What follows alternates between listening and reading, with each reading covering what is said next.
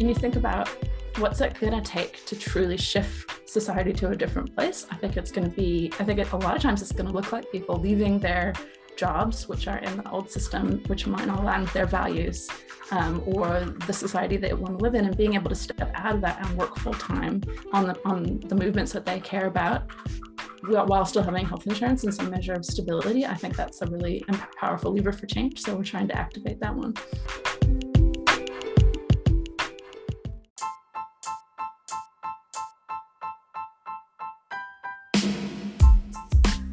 Hello, and welcome to the Civic Hacker Podcast. I'm your host, Lori McNeil, founding director of the Civic Hacker Network and the Civic Hacker Summit. As a Civic Hacker podcast listener, you're participating in a learning journey where we explore a vast array of solutions to social problems emerging in various forms and communities all around the world. Together, we dive into the immense pool of knowledge available from people who are leading the way in using data and tech for positive impact. This show is brought to you by the Civic Hacker Network. Our mission is to create and empower a globally connected community of people who are using data and technology to create positive social change. civic-hackers.org is the place to go online to learn more about how we strive to do this and how you can get involved. The Civic Hacker podcast features interviews and talks that are recorded during Civic Hacker Summit events. The summits are online events where a specially curated, invitation only group of experts and emerging changemakers share stories, strategies, tips, and tactics for making an impact with data and technology. This episode closes out season two of the podcast, and I think we're wrapping up with just the right person and topic. Today, we get to hear from someone who is part of a key resource making the work of Civic Hacker Network possible. Basically, providing the fertile soil from which this little seedling of an organization is going to grow its impact. So, I am talking about Alanna Irving from the Open Collective Foundation. Alanna Irving is the executive director of the Open Collective Foundation and the chief operating officer of Open Collective Inc. Alanna's a serial founder of open source collaboration software tools and a thought leader on the topic of non hierarchical leadership. She's passionate about the potential of communities to cre- reclaim the power of money and technology for efficient collaboration and radical justice. I loved getting the chance to sit down with Alanna. We're several time zones apart. She's based in New Zealand, uh, but fortunately for all of us, we were able to connect across the miles so that we could learn from her.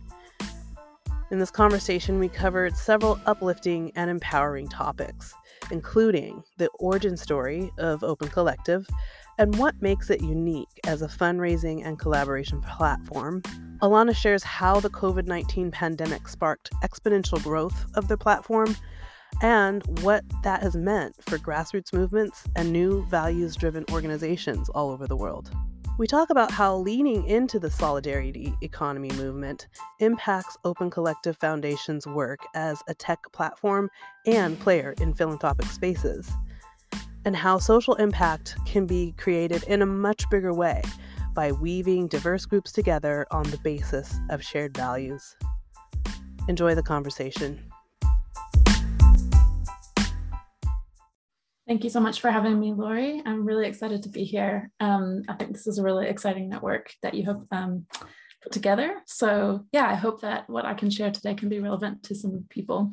Um, my background is uh, for the last 10 years or a bit more has been around collaborative open source software and social enterprise and basically social impact through community, technology, and especially this um, concept of money and how can money really empower community. Um, so I have been involved in multiple startups um, around uh, creating tooling for highly collaborative, transparent communities. Um, I helped to make a, a, tool for collaborative decision making called Loomio, which is now used by a lot of cooperatives and collaborative networks um, that grew out of Occupy movement, kind of meeting the social enterprise movement and realizing that there were similar goals around kind of highly participatory ways of working. um, and also tooling for participatory budgeting, um, which is a really, I think, amazing process where people, larger numbers of people can get together and decide how to spend money together. Um, so about five years ago, I was sort of stepping out of my old, uh, the things that I had been working on um, and put the word out that I was looking for the next thing. Um, and the founder of Open Collective got in touch with me because basically he knew I was a big nerd about community, technology, and money, and that's what Open Collective is all about. Um, and it was a really great fit. You know, it's just it's wonderful if you can take those things that you're particularly passionate about and find that combination. that's what it's been for me. As soon as I understood what it was really about, um, I was just like, yes, this is the thing for me. Um, so Open Collective is uh, a software platform for transparent fundraising. So if you look at it on the surface, that's kind of the first thing you'll notice is it looks kind of like a crowdfunding platform, except it's completely transparent. You can see where all the money comes from and you can see what the people raising the money are spending it on. Um, and so that was kind of the genesis of like, why should crowdfunding be this black box that you, you know, you give money and then you can't really see what happens to it. Hmm. Um, and also existing tools for crowdfunding were really based around uh, either time limited campaigns, like we're raising money for 30 days and then it's all over, or uh, around individuals, like, you know, I'm, I'm an artist and you can fund me, um, me as I'm the, I'm the thing you're funding. Mm-hmm. But what was missing was really the, the platform for ongoing collaborative communities who needed to raise money to support their activities. They were communities that are led and run by multiple people that are highly collaborative, that want to have transparency with their communities and that kind of accountability with their wider community, and also are ongoing. And they're not just funding for a one off campaign, they are trying to uh, continue that is sort of what you see on the surface, I think, if you first arrive at Open Collective. Um, once you scratch the surface, you'll see the other aspect of it, which is this whole fiscal sponsorship thing. As you mentioned, um, Open Collective Foundation is the fiscal host of Civic Hackers, and what that means is um, it's uh, an organization, it's a nonprofit that can hold money on behalf of projects. And it basically means people, projects, communities can sign up, can raise and spend money without having to incorporate. You don't need to start a bank account. You don't need to worry about taxes. Um, you don't need to basically take on all that heavy, painful admin that comes with actually running an entity. Instead, you can sign up with Open Collective Foundation is one such nonprofit that serves um, social impact groups in the US. Um, and then we're actually a whole network internationally of many such entities that are sort of functioning as umbrella entities for different communities and locations, whether that's in a specific country um, or a specific topic area. Like there's one for climate change groups and there's one for people in Europe. And I started one here in New Zealand. Um, so yeah, we, are trying to be a network where any group can come along and set and find the right home for them and then join a community of peers. We're also raising money and, and basically uh, have that commons where they can um, learn from each other and, and kind of be part of something bigger while having these really practical, painful problems solved for them. Yeah, it's kind of amazing because it, it's, you know, an elegant, kind of simple thing. I mean, on the surface for me to have this someone to do this heavy lift administrative stuff but you know the impact of of that like i just kind of wonder if it was always um, the intention of open collective to you know be a, a tool or an enabler of things like you know what you guys have seen during covid um, the types of groups that have come to use the platform you know maybe you can talk about that because i really it's striking to me like what an uh, field leveler it is right? Like who does someone have to be if they want to form a nonprofit what kind of resources would they have to have even just you know getting a board together and the impact of like what that's going to do down the road um, with their work. Um, and yeah it's pretty amazing too like this one this one thing can open the door for so many people to make an impact. And so i was curious about you know what you all think about that aspect of your platform really glad to hear you say that. The whole reason this whole thing exists is to is to basically support people like yourself who are a leader in a community and building a community and save you time and stress and take some things off your plate so that you can spend more time on the things that really only you can do which is the community building and the, the specific impact you're trying to have on the world. Um, so yeah covid has been a really huge growth time for us. I guess maybe it's useful to say before in the before times, before the mm-hmm. pandemic times, um, the first few years that Open Collective was in operation, um, we sort of caught on in a few different communities, and and um, some of the big ones were uh, networks of meetups, um, open source software projects, uh, climate action groups. And what these all had in common was that specific form of being a truly collaborative community. It wasn't owned by any one person. Um, they needed to interact with money. It would be weird if any one of those people were like, "This is now, this is now my thing. I'm gonna, I'm gonna incorporate and like say that I'm the director." Like that would change or or harm their community actually. Um, and so those were kind of the first ones that started to grow. And then we started Open Collective Foundation, which is a 501c3, as basically, as I said, it's um, one of several different kind of homes that groups can have across the network. But that's a specific niche that's required for uh, so a lot of philanthropic funders can only give grants to 501c3s a lot of uh, donors care about getting that tax deduction and only 501c3s can give a tax deduction. So we we knew that there was a niche for this specific form so we started it and it was just kind of small and ticking along like we had some groups around um, like because tech was such a big area for us and open source software was such a big area for us in a, in a different nonprofit entity there were groups coming out that were like we we are involved in tech but we're about education we're about inclusion we're about diversity and we need this 501c3 home. So they were the first ones i think who really started um, under Open Collective Foundation. And then once the pandemic hit, um, what happened is mutual aid groups found out about us and it just sort of started spreading like wildfire. So what was happening, like wildfire, wildfire? um, what was happening across the country was people were having a really hard time through the pandemic. People who were already uh, marginalized or having challenges in their life um, now we're struggling to access food, medical supplies, uh, PPE, you know, everything was going crazy. And people across the country, in a really inspiring way, came together and basically said, well, the government's not going to show up and fix this. Charities are not showing up and fixing this. We're just going to get together and help our neighbors and that's really what mutual aid is, is about it's about real people helping people like them around this around them. Um, and so they started signing up. And when we were at first like what is going on? Who are all these groups? Um, and then we realized what was happening and felt that it was a really important um, thing that we could do in the pandemic. So we decided to do this uh, freeze fee fees free period for mutual aid groups and then a whole bunch of them signed up. Wow. and at the same time uh, some of our kind of larger partnerships with major funders that have been building over the years really came to fruition. And we had some very large grant projects come together um, in the spaces of kind of technology for social change. Um, and then all that combination just, it was crazy. So in 2020, we grew by a factor of 20. Um, wow. So it was a really fast growth period. And this year we're, we're multiplied, we're mul- growing by multiples again.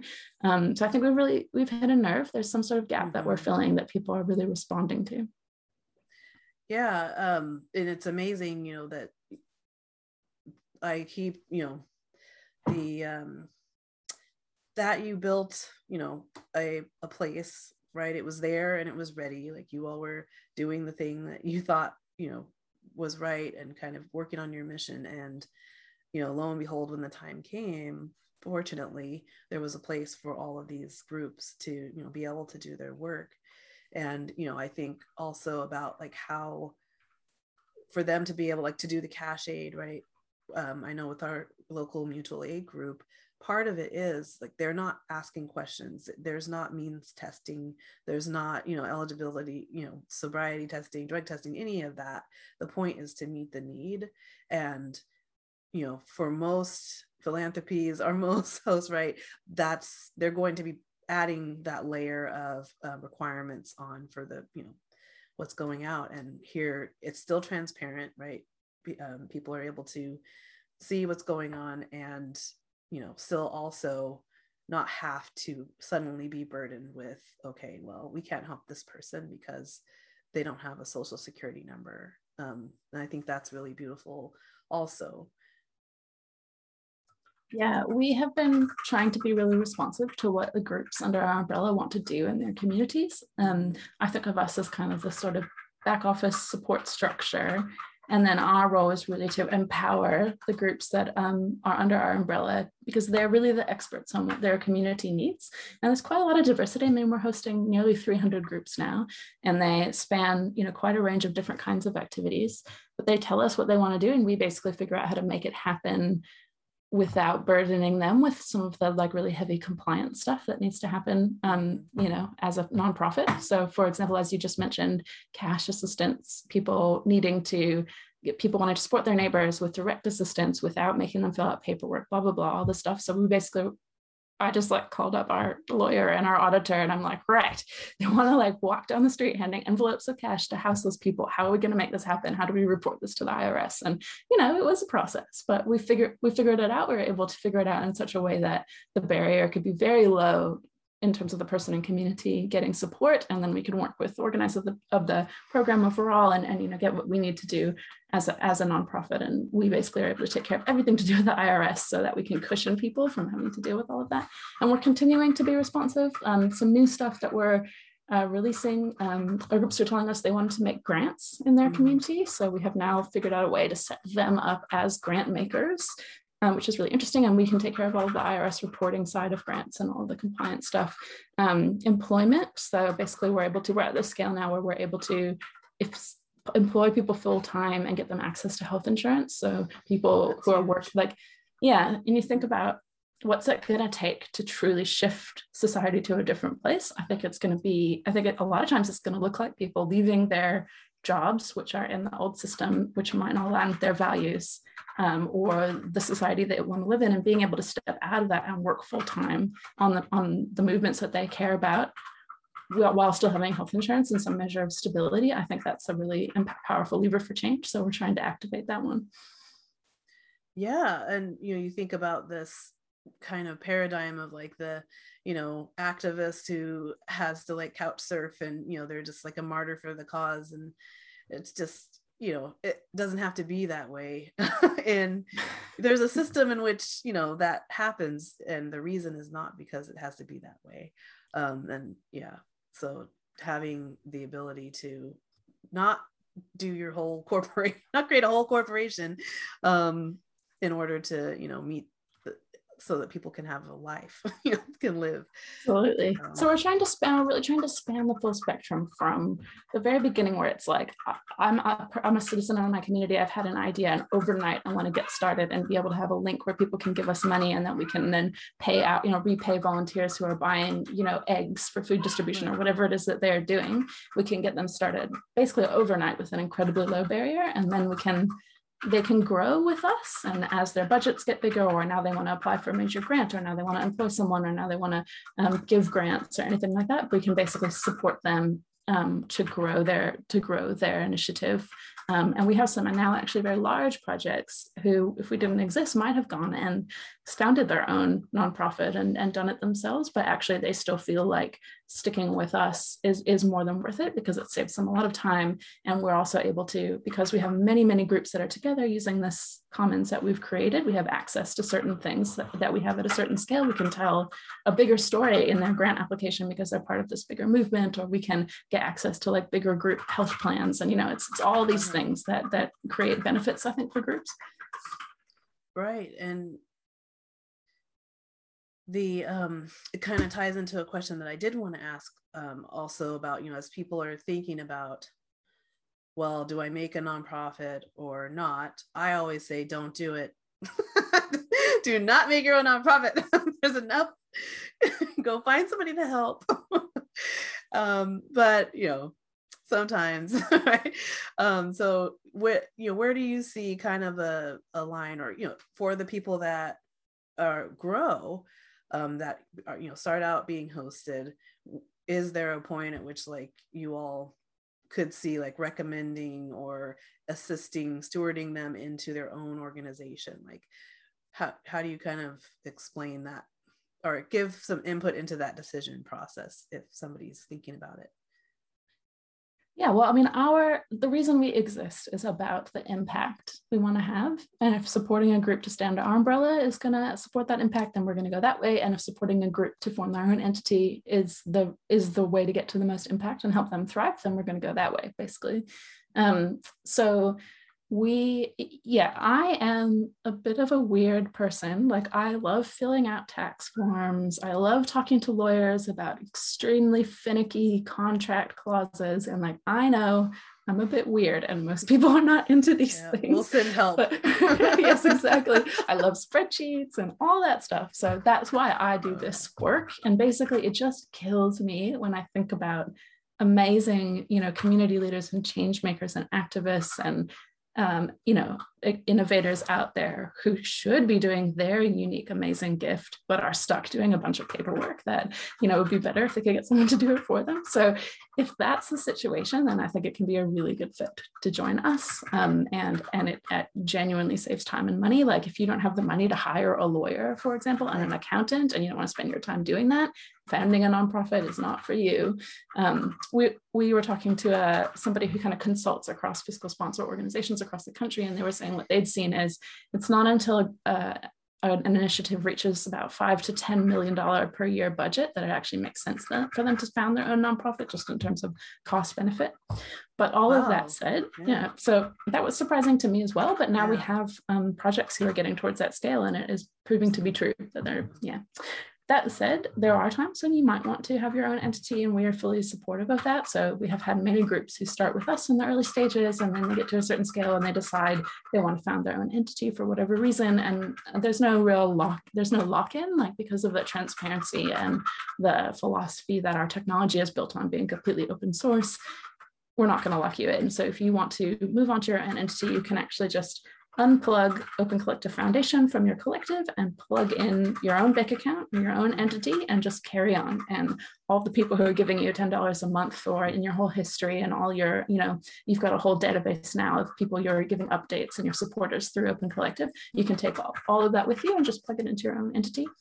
Um, the only restriction is basically once money is given to a 501c3 or to a nonprofit, it can't be basically funneled out to a for-profit entity. So there are some some restrictions, but that makes sense because if we could do that, then everybody would be like avoiding taxes. And yeah, so there are some rules. The rules, the, the, the restrictions that we have all come from the IRS, basically. Like, and it, I, I wish that we didn't have to deal with them, but I'm I'm I still feel like it's better for for us to take care of them rather than putting that burden on groups. But that does mean we have to say, okay, we have to do, go go about things in the right way. Yeah, for sure. And you know, because it can be paralyzing. Um, I think for people to like be like, but you know, can I do this? Like, am I gonna like is an auditor gonna show up at my door? Um, and so just the peace of mind and just not having, you know, saying the the host has it. Like they've they've got the yeah. lawyers, like they've you know, figured it out how to keep me compliant, like so I can just move forward. Like it's it's huge. And i wonder if this would be a good time to maybe have a look at um, something because um, you know i'm i uh, was noticing when i was you know researching to sign up like there i could have been a host if i had you know the right things in place. So um, that's something i think people should know also like you know i wonder these um, groups that have gotten to be larger have you seen them kind of end up uh, becoming a, ho- a hosting kind of taking on that role for some of their initiatives um, versus you know being a collective right? Those are the kind of the two entities on the platform hosts and collectives. Yeah that's right. Um, yeah but just i'll briefly answer your question and then i think it's it's more tangible if i show you how it yeah, actually yeah. works and then because there's a lot of layers and everything's named something similar and yeah. Um, that's on us but um, yes, so any any entity can become a fiscal host, and fiscal hosting means you're kind of an umbrella entity and you hold money on behalf of projects. We have small ones and we have big ones, and anyone can start one. And it basically has enabled a lot of diversity and flexibility. So some hosts are just they're quite small and we're like, oh, we've got this a few projects under our umbrella. Um, and some are quite big, like Open Collective Foundation, who are basically saying we want to be a really broad host and we're welcoming anyone to apply. Um, and so that's really up to if you're your own host, you determine, you know, everything. Money's sitting in your bank account, you determine the policies, you determine everything. And the flip side is you have to do a, bit more admin, you have to take legal liability, you have to deal with tax reporting, blah, blah, blah. But if you've already got an entity set up and you're already prepared to take care of all those things, it, it could make sense to just plug Open Collective into your own bank account but I'll show you. I'll show you because I think it will make it a little bit clearer. Um, so you're familiar with this page. This is the Civic Hacker Network Open Collective page. Um, this is what this is a great example of um, a group who's fundraising on the platform. So you can set up tiers and ask people to support you. Um, you can show you know the different projects that you might be doing. For example, um, a conference or an event. Yes. Yeah, summit. Um, we've got events, so all kinds of different features on here. You can see you know who's giving money, who the team is behind it, and also the transparency of the budget. Um, as this one is a little bit new, I want to show you a group that's a little bit more established so you can see how the features work a bit more. So this is another group um, in New York, a mutual aid group in New York, Bushwick Ayuda Mutua. They're doing amazing work in their community. They've got lots of options for how you might support them and, and uh, show what they're doing with the money, basically events. You can see all the different contributors. There's individuals and organizations who are supporting them um, you can see kind of this whole community. The whole thing is designed to basically show the whole community of supporters around a project, and then the transparency of the budget and what they're spending money on and where the money is coming from. And then also there are community engagement features. These are um, updates that go out as new email newsletters and also get posted like blog posts. Conversations are sort of two-way uh, communication with the whole community and about. So if you sign up, you can completely customize this page depending on what your community wants to do. Um, but I'll show you up at the top, you can see it says Fiscal Host Open Collective Foundation. So that's the organization that, um, that we run, that's the nonprofit under, under whose umbrella this group and Civic Hackers is living. Um, this is Open Collective Foundation's page on the platform, and you can see uh, we're hosting 281 groups, and you can see them all here. And if you click into any one of these, you would then see a page uh, like this where it shows you all the details of what they're up to and their budget and everything that they're doing. And we're also transparent about our operational budget as the umbrella entity. And so that transparency flows through um, everything that we do on Open Collective. Um, and we communicate to our community of uh, like the administrators of all of the groups that are under our umbrella and say, hey, we've got new services, so this is something you can sign up for. Um, we've got conversations um, where the groups can talk to each other and, and give asks and offers, and we're hosting, you know, basically operating on this kind of meta level of how do we connect all the groups to each other and help them. Um, and you can support us. So this is this is our page as well. Um, and I will show you um, yeah, I think that that that kind of helps um, explain that kind of multi-level thing. So this is all the groups that we host, and then an individual group looks like that. Um, so you could start a group under our umbrella, you could start a group under the umbrella of another fiscal host, or you can become a fiscal host and become an umbrella for groups as well. You know, it's amazing to see all of the con- like all of the contributors. I noticed like looking at some of the other ones that um, there were ways to contribute that weren't necessarily um, funds like it, you, you, could do something um, especially i guess with the so open source software right there's um, different ways um, to contribute and i think that's really um, also quite helpful and i did notice like there was a way to account for like in kind things so like it's really um, I don't know, fully featured. Like you can tell that it has been responsive in its growth you know as things are added um, it's really checking off like all those cases use cases that you know you would see in you know the evolution of a, a nonprofit and what they need um, just that it's there. Like what do i need to do when someone wants to donate bitcoin to me? Guess what? They've got it covered. They figured it out. So yeah we really try to respond to what what our users tell us that they want. And the platform is really quite powerful and flexible. And we try to we're really kind of a small responsive team. So we're constantly in touch with our community and listening to what they need and coming out with new features and changing things and improving things. You know the system is definitely not perfect. There's a lot of things that we could still improve. Um, as a small team you know we can't do everything at once but we really want to meet the needs of our community. So that's what we're building for um, we've got some new things coming out. Um, this thing about grant making and employment that I talked about, and we're building technical features to support that. Um, uh, accessibility is a really big one that's important to, especially on Open Collective Foundation. We're supporting a lot of people who sort of experience the digital divide or have you know internet access barriers and uh, maybe their English isn't their first language and filling out a bunch of paperwork is not um, really easy for them, you know, all of these things. So we're constantly pushing to try to find ways to make it easier and smoother and basically lower the barriers to, you know, start a group or engage with the group and basically move, move money and support and energy where it needs to go. Yeah.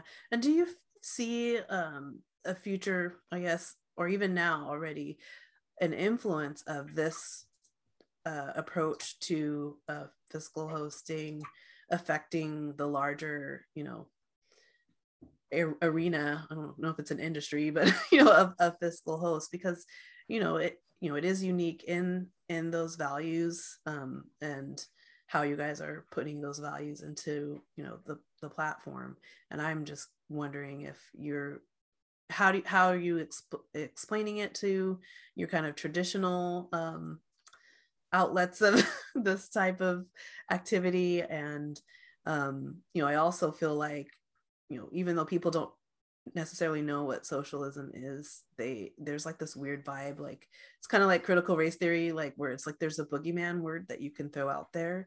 And i feel like um, there's certain communities that would benefit from this but yet like uh, with open collective sharing like they're leaning into the sharing economy that you know people don't really know what what that means and these ideas are new in a lot of ways um to many people. So like how do you explain some of that more i guess philo- philosophical part of it and you know that you're going a different way than traditional philanthropy or um, you know how are they responding yeah, good question. Well, in my career, I kind of feel like I do this a lot. Like I create something that on the surface is like, oh, it's just, it's really useful and convenient and you can, it'll solve this problem for you. But actually it's like quite a subversive, like Trojan horse to get kind of uh, deeper change into organizations and, and communities and in our, in our society.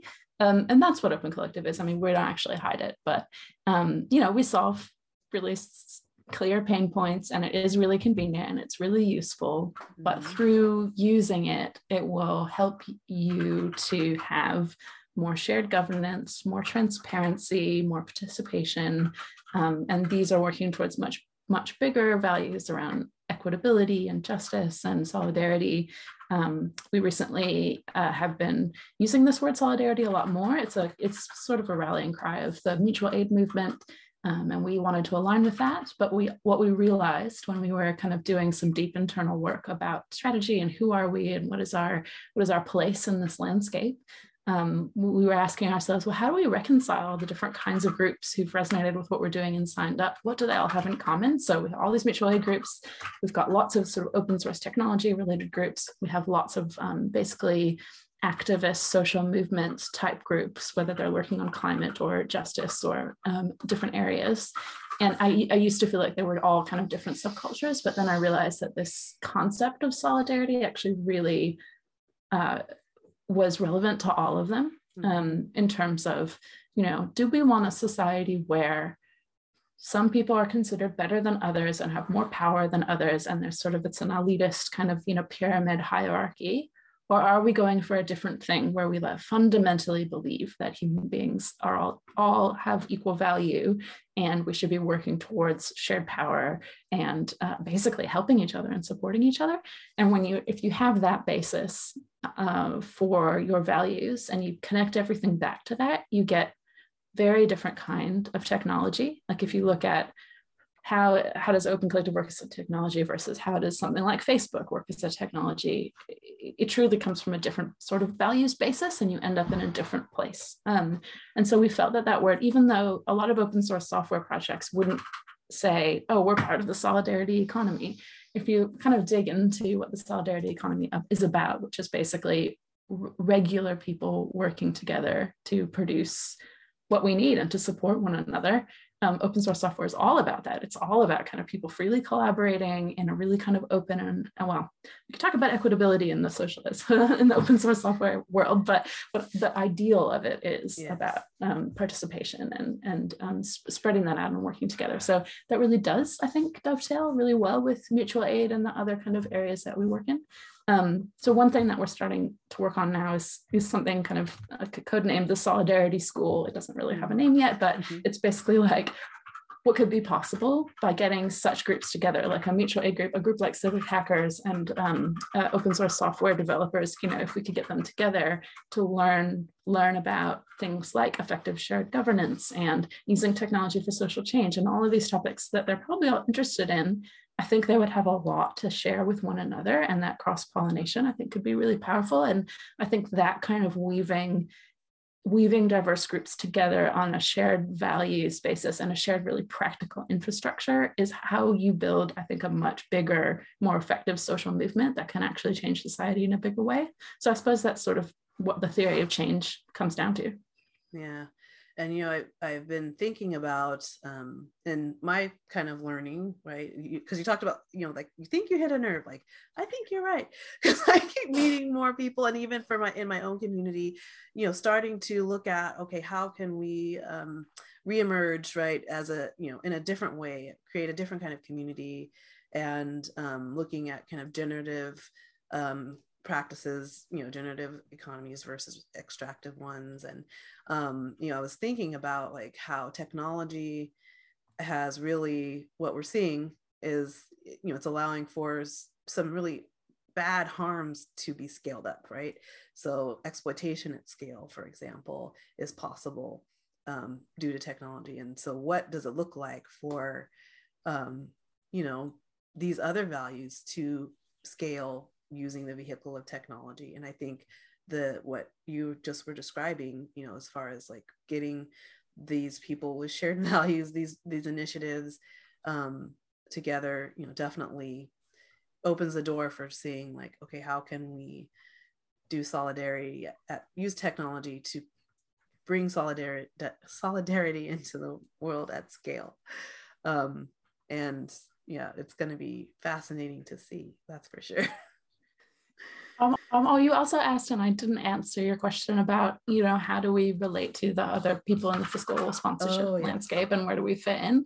And I, I think it does kind of come down to that, that we are not afraid of, of basically standing up and saying we are uh, we're trying to be a radical organization and this is our you know values basis is in solidarity with kind of somewhat radical social change movements i would say um, and that's okay. And and that i think lets us be in a really like we inhabit a kind of a niche i think in the landscape in that way. We are way on the end of the spectrum when it comes to transparency use of technology. A lot of fiscal sponsors are not as strong in those areas. They're strong in areas that we're not necessarily strong in. Like they will have you know very very long established um, you know heavy accounting protocols and stuff that enables you to do certain kinds of grant reporting they would be set up for like if you do government grants you need to have certain kind of audits and stuff that we're just like we haven't gone there. So there are also fiscal sponsors that are in very specific areas. For example performance art performing arts or something like that. They will have fiscal sponsors that are you know extremely knowledgeable in that very specific niche. But we are we are widely broad. We are generalist and we're trying to be like a uh, a really open kind of fiscal sponsor where if you have a well what the irs calls a charitable purpose but basically if you're out there for those genuinely for those reasons we can find a place for you under our umbrella. Um, and i think and we want to collaborate with others you know we're not out here I, I don't really believe in a competitive approach to solidarity doesn't really make sense so yeah. Um, yeah, and, and I think you'll see that in how we, we want to collaborate with um, existing fiscal sponsors. We want to collaborate with existing kind of movements and networks in the solidarity economy space and create partnerships. We have really wonderful partnerships with some major grant making foundations, and we want to do more of those.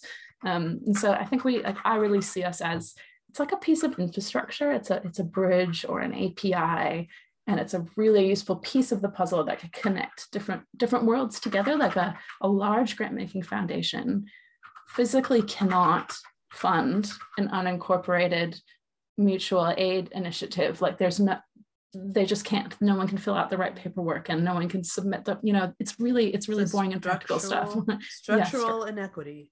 That's that's exactly that that's exactly up. right. That, yes. and you also you don't want that mutual aid group to have to become a nonprofit and declare directors and change the essence of what it's actually about as an emergent shared you know neighborhood social movement. So the goal is okay, we're not going to change necessarily the structure of funding and money and legals in the world, not going to change. We don't want to change how collectives in the world actually function, but we can be that bridging piece and make it easier on everyone.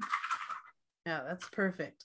So now, all of you all out there, you've heard the good news, spread it, join. Don't let this stuff get in the way of you doing your work. Please, we need you. Um, so, you know, just to wrap up, like what's um you know, I kind of did a little call to action for you there, but what are your call, your things that you want to plug and you know, how can people follow you? I mean, there's some amazing um, ideas that you have about, you know, organizations um, that I think, you know, definitely will have to look at another session sometime where people can learn more about, you know, that, but yeah, what, what would you put out there for people? Uh, we just, we're an invitation if you are experiencing any pain points mm-hmm. around running a collaborative group and dealing with money, or if you are considering founding your own entity and going, oh my God, I don't want to do all this paperwork, or if you want to go for a grant and it's saying you need to be a 501c3, or tell us the bank account to send the grant funds to, and you're like, oh wait, if I put this in my personal bank account, I have to pay income tax on it. Like these, these are the moments where you should have a light bulb go off and say, oh, I could join Open Collective instead and not have to worry about any of these things um, or and you know and get access to really neat benefits like the online platform and ability for employment and health insurance and all the stuff that we're trying to do. Um, and similarly if you are a funder um, or in contact with funders who want to fund deeper into communities beyond registered you know organizations incorporated you know people who are really formal um, which i think a lot of the most important work in communities is going on beyond that formal structure um, that's a really good sign that could, we could work together to reach the communities you want to support. Um, and also, if you are such an entity and you've done the work to set up that infrastructure and you want to be an umbrella for groups in your community or groups that um, are working aligned with what you're working on, you can be a fiscal host, and the Open Collective system will make it much, much easier for you to provide such a service. So, I guess it works on all of those levels. And I would say reach out to us, talk to us if you have questions, um, you know, contact us. We're really open. We're, we're human people. We're up for conversations, and, and we're here for we're here for impact. We're here for saving time uh, for the people who are trying to have real impact in communities. And we're here for basically pumping up all the amazing things that are, already going on um, with a bit of tooling and infrastructure and support. Hey, listeners.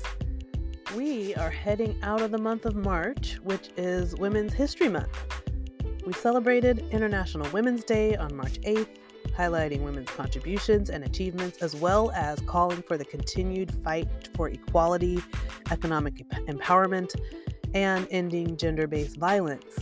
As you've heard on this podcast, and not just this episode, but many others beside it, many women are leading the way in using tech and data for social change.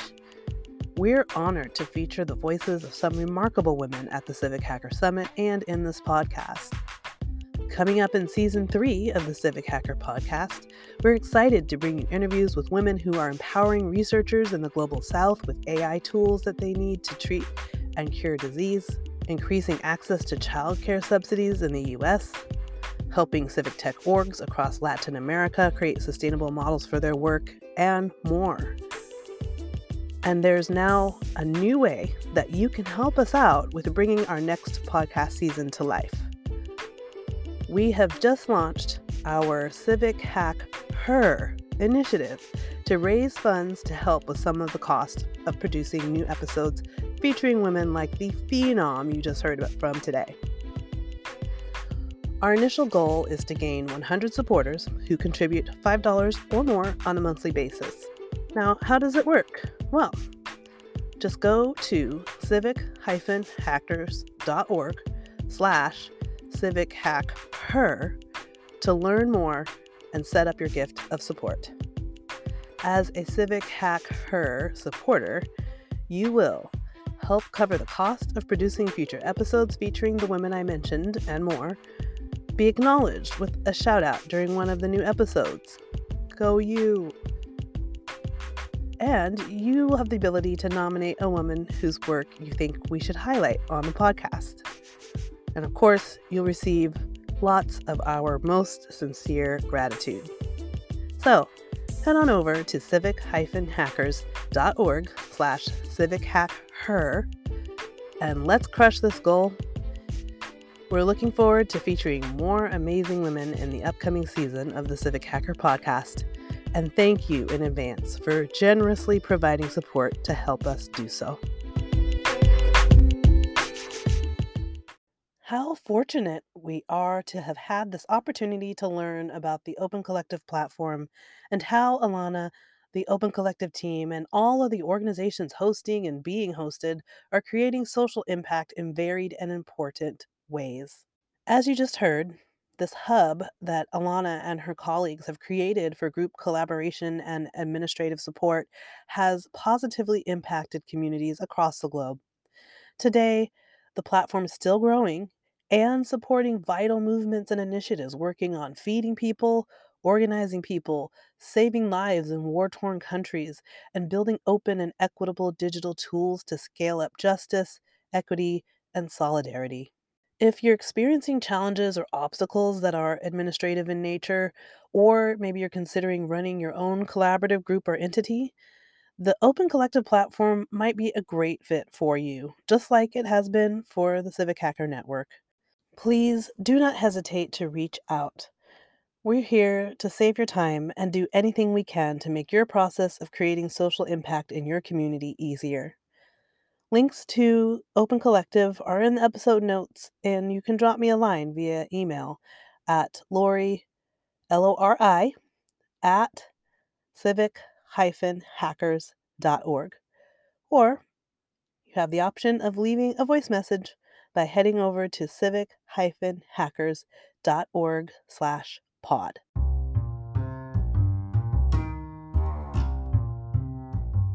The time is always right for gratitude. That's right, it's gratitude o'clock here on this podcast, and words cannot fully express how thankful I am for you as our individual selves or individual groups and organizations, we can't solve everything.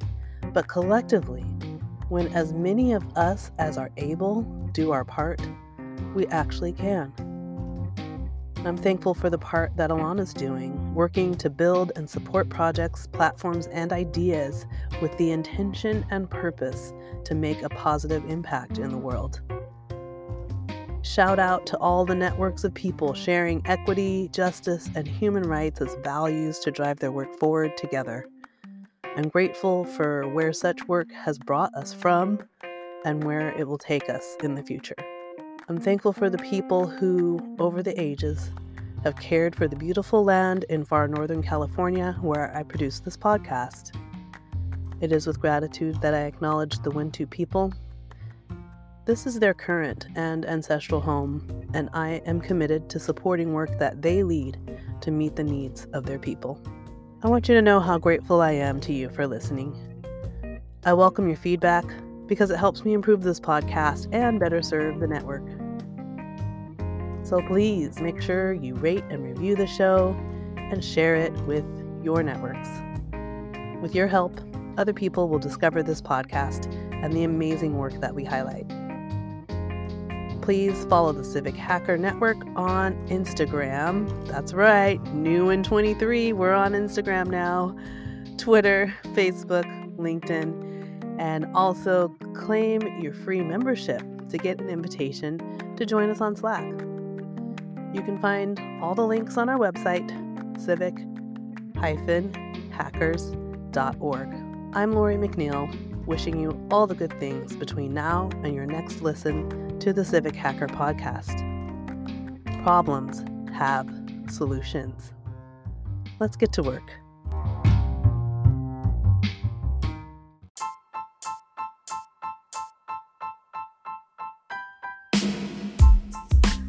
The Civic Hacker Podcast is a production of Civic Hacker Network, a networking and support hub for people using data and technology to create positive change in their communities. The audio is edited by Lily Conway and Kate Allison writes our scripts. The Civic Hacker Network is a nonprofit organization fiscally hosted by the Open Collective Foundation. Join the network for free at civic-hackers.org.